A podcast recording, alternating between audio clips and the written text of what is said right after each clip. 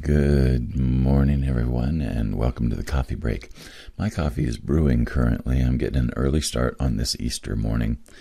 Um, my wife Monica was telling me yesterday that um, this is um, this is an interesting year in that Easter, Passover, Ramadan, and a couple of other major religious festivals are all overlapping this weekend. So there are a lot of people celebrating a lot of different things and observing a lot of different uh, religious uh, festivals and and rituals right now.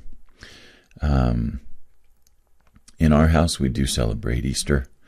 Uh, we celebrate it from a couple of three different angles. Um, one of them is just simply the the celebration of new life. Um, we are uh, we are in various stages of Christianity around our house, um, and so we still uh, we still celebrate the the resurrection on on Easter morning. Um, in fact, Monica is at mass right now, and that's that's one of the reasons that I'm recording right now is that nobody's here to make any noise, and nobody's here for me to bother, except for the dog, and he's waiting. He's waiting for his Easter morning walk. Um, I remember being a kid and having a love hate relationship with Easter morning. Um, usually, what it meant was that we got new clothes and new shoes that were always a little bit uh, too clean and a little bit too um, stiff. and at the same time, we got jelly beans and and candy and had an egg hunt and all of this weird stuff. It was such a strange mixture of of traditions. Um, but I remember, I remember not wanting to go to church because I just wanted to hang out and eat candy at home. Um, but usually the candy was gone by noon, and uh, we would have a big Easter dinner. And when when we were living close to my dad's family, uh, Easter dinner was usually at the hotel that my great aunt owned, and we would uh, get together, and um, there would usually be a big spiral ham and um, usually some kind of a beef dish and au gratin potatoes. Oh my gosh, it was all so good. Um, but we would celebrate as a family, bring everybody together, um, and um, there would be people from all of the cousins would come. We would have like, I don't know, a half dozen families that are all sitting at the same table in the living room. Um, and of course, we had a kids' table. Uh, and I actually preferred sitting at the kids' table. I'm not sure why. Probably because they got to eat first. They wanted the kids to eat first so that the adults would be able to eat in peace after the kids got up from the table and went outside to play. But I remember, um, I remember feeling uh, a closeness with my family at Easter that, that I didn't feel at any other time. Um, even like Christmas was always just too, too crazy and too busy. Where Easter, I remember, um, there was more of a sense of uh, things were, you know, things were a little bit less frenetic on Easter, and we were actually able to enjoy each other's company.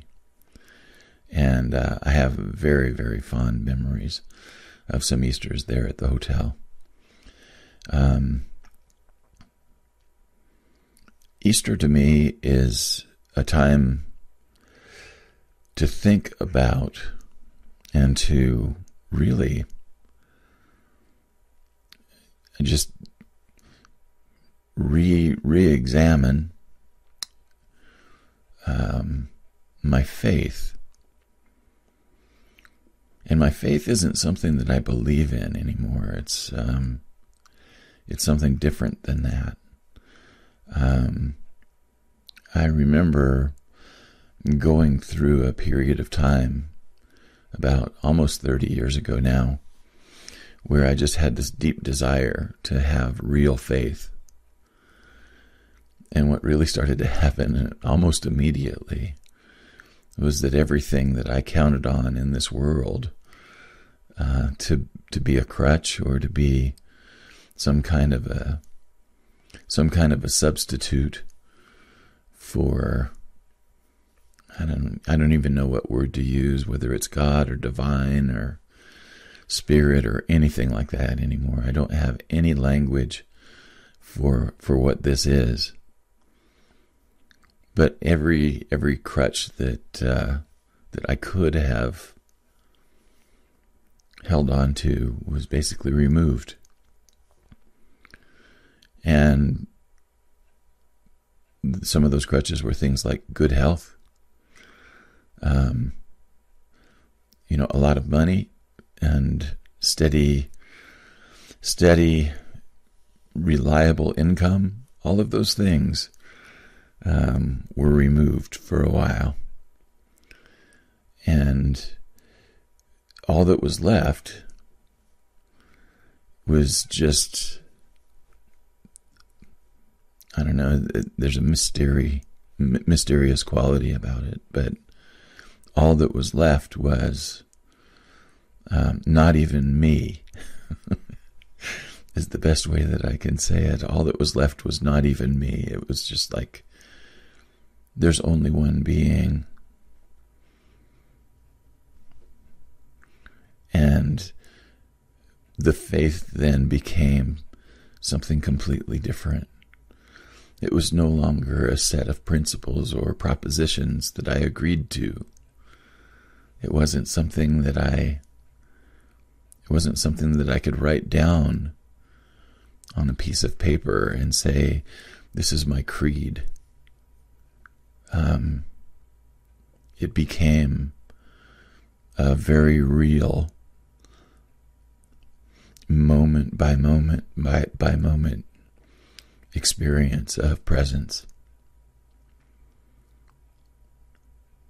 And as a result of that, I feel like that I was given not just one new life, but new life every day.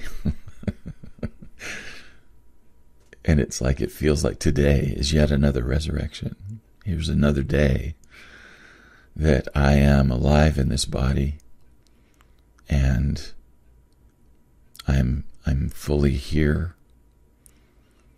I am I'm deeply grateful and not for anything and to anyone, but there's a gratitude that happens that's just um, a sense of fullness of heart. And that is that is my Easter. So I I hope wherever you are today that you are celebrating whatever it is that needs to be celebrated in your life. And I hope for all of us that we each find our way to to whatever it is that is behind all of this. I appreciate your being here with me today, and um, I'm excited this afternoon to go see my mom in Cheyenne. We're going to go to a place called Little America. Little America is kind of a resort hotel just outside of Cheyenne. And they have an Easter brunch. So it's going to be wonderful to, to celebrate with my mom. And um, I am looking forward just to having this day with my family. So I send you all kinds of love and uh, good wishes. And I just, I hope that you also will have experience after experience after experience of new life in your life. Thanks for your time and your attention, and I'll be back tomorrow. Happy Easter.